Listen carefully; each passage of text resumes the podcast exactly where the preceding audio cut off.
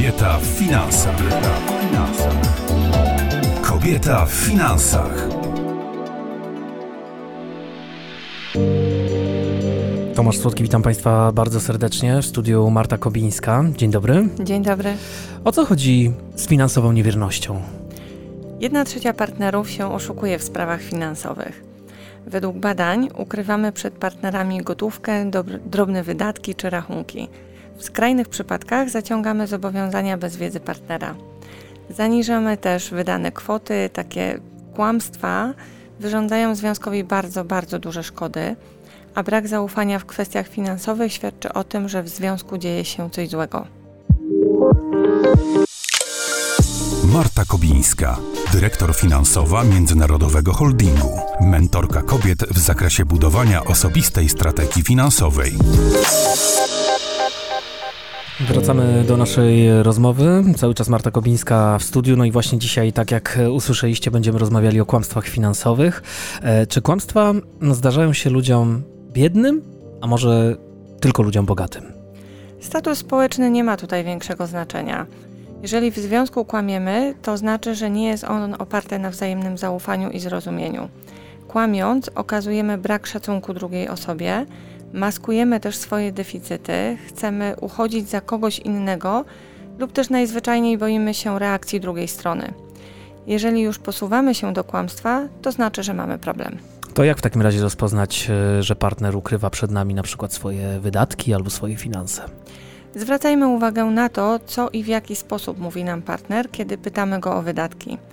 Istnieje kilka prawidłowości, jak możemy rozpoznać kłamcę.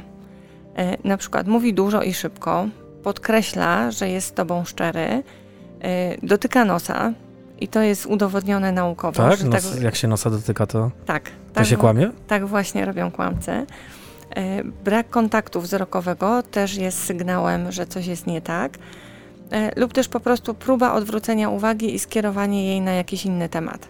Kto częściej kłamie, mężczyźni czy kobiety? Statystyki pokazują, że częściej kłamią mężczyźni, Ach. ale ja do tego nie jestem tak przekonana. Rozróżniłabym tutaj też naturę kłamstwa, bo jakbyśmy się bliżej zastanowili, to mężczyźni częściej wdają się w romanse, a jak wiadomo, są to dodatkowe koszty. No, trzeba je ponosić w związku z powiedzmy, nowym układem, e, który się pojawił. I takie wydatki niełatwo wytłumaczyć dociekliwej partnerce. Co zrobić e, jeśli podejrzewamy, że partner nie mówi nam prawdy na temat naszych finansów? Jeżeli podejrzewamy, że nasz partner coś przed nami ukrywa, zanim podejmiemy rozmowy, to sugeruję przygotować się do niej. E, nic, co robimy w emocjach, zazwyczaj nie kończy się dla nas dobrze, a przede wszystkim zależy nam na prawdzie. Najważniejsze jednak pytanie, na które musimy sobie odpowiedzieć, to co zrobimy, jak nasze podejrzenia się potwierdzą jaką decyzję wtedy podejmiemy. I zwykle właśnie dlatego nie zadajemy partnerowi trudnych pytań, bo po prostu boimy się odpowiedzi. A jak poznamy już tą odpowiedź i nie będzie to y, ta, którą chcemy usłyszeć, to będziemy musieli podjąć decyzję, co zrobimy, y, jak, jak się zachowamy, jak potoczy się nasza relacja. I to w sumie jest zwykle ważniejsze niż sama odpowiedź. Ja bym wrócił jeszcze do y, mężczyzn i kobiet, kto kłamie bardziej, bo wspomniałaś o mężczyznach, a jak tak. jest w przypadku kobiet? W, w jakich kwestiach one kłamią? Kobiety częściej ukrywają swoje y, wydatki, zaniżają kwoty wydane y, na kosmetyki, na ubrania. Często też y, pojawia się stwierdzenie, że a, miałam to już dawno temu, leżało w szafie, ale nie widziałeś. Mm, czyli takie kłamstewka. Tak pojawiają się w relacjach. E, tak. Lepiej unikać pytań, jeśli boimy się odpowiedzi? No bez względu na to, jaka może okazać się prawda, to ja jestem za tym, żeby jednak pytać. Związek oparty na domysłach, półprawdach czy kłamstwie na dłuższą metę przyniesie nam tylko ból i rozczarowanie. Nie róbmy jednak niczego w emocjach yy, i to ważne, jeżeli nie chcemy żałować słów wypowiedzianych pod wpływem chwili, pod wpływem szoku. Ale nawet odpowiedź, która nas zaskoczy czy też rozczaruje, może być tą, która będzie bodźcem do działania, bodźcem do zmiany, do poprawy jakości życia, też krokiem do uzdrowienia naszej relacji z partnerem lub też relacji, jaką mamy z samą sobą. I to jest niezwykle ważne, żeby ruszyć z miejsca, żeby iść do przodu. I tego się trzymajmy. To na zakończenie naszej rozmowy powiedz jeszcze, jak można uzdrowić naszą relację po tym, jak się dowiedzieliśmy, że partner czy partnerka kłamie właśnie w sprawie finansów i pieniędzy. Szczera rozmowa w spokojnej atmosferze, w neutralnym miejscu, to będzie tak, taki pierwszy krok do uzdrowienia naszej relacji. Wysłuchajmy powodów, jakie kierowały naszym partnerem, ale y, bądźmy też czujni na sposób, w jaki nasz partner się z nich tłumaczy. No, jesteśmy tylko ludźmi i mamy prawo popełniać błędy, ale uważajmy, żeby nie zostać zmanipulowanym przez kolejne kłamstwa. To dość taki grząski grunt i warto tutaj być ostrożnym. Ale powinnyśmy również y, szczerze odpowiedzieć sobie na pytanie, czy jesteśmy w stanie wybaczyć to kłamstwo. Nie zapomnieć, tylko wybaczyć. I pomimo bólu, jaki nam y, to sprawiło, każdy związek przechodzi prędzej czy później przez y, kryzys, przez y, jakieś zawirowania i być może warto dać mu drugą szansę.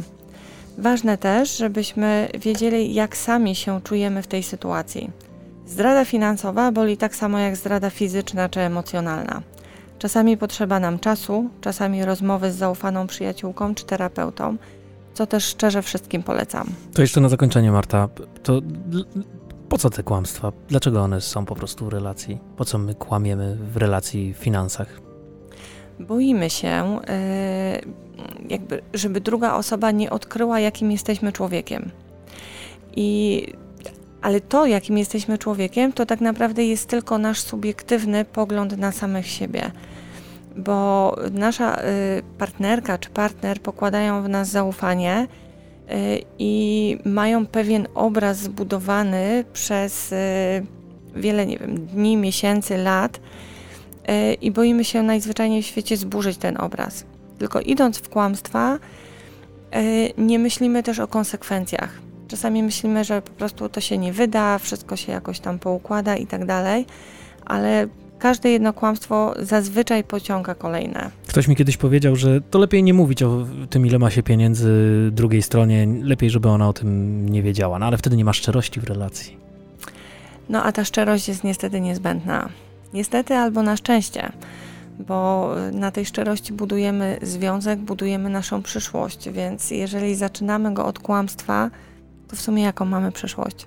I tutaj stawiamy kropkę. Bardzo dziękuję. Marta Kobińska, kobieta w finansach, była moim i waszym gościem. Dziękuję bardzo. Do usłyszenia. Do usłyszenia, mówi Tomasz Słodki. Zobacz nasz Instagram i Facebook Piasek w butach oraz dołącz do grupy na Facebooku Kobieta dojrzała finansowo.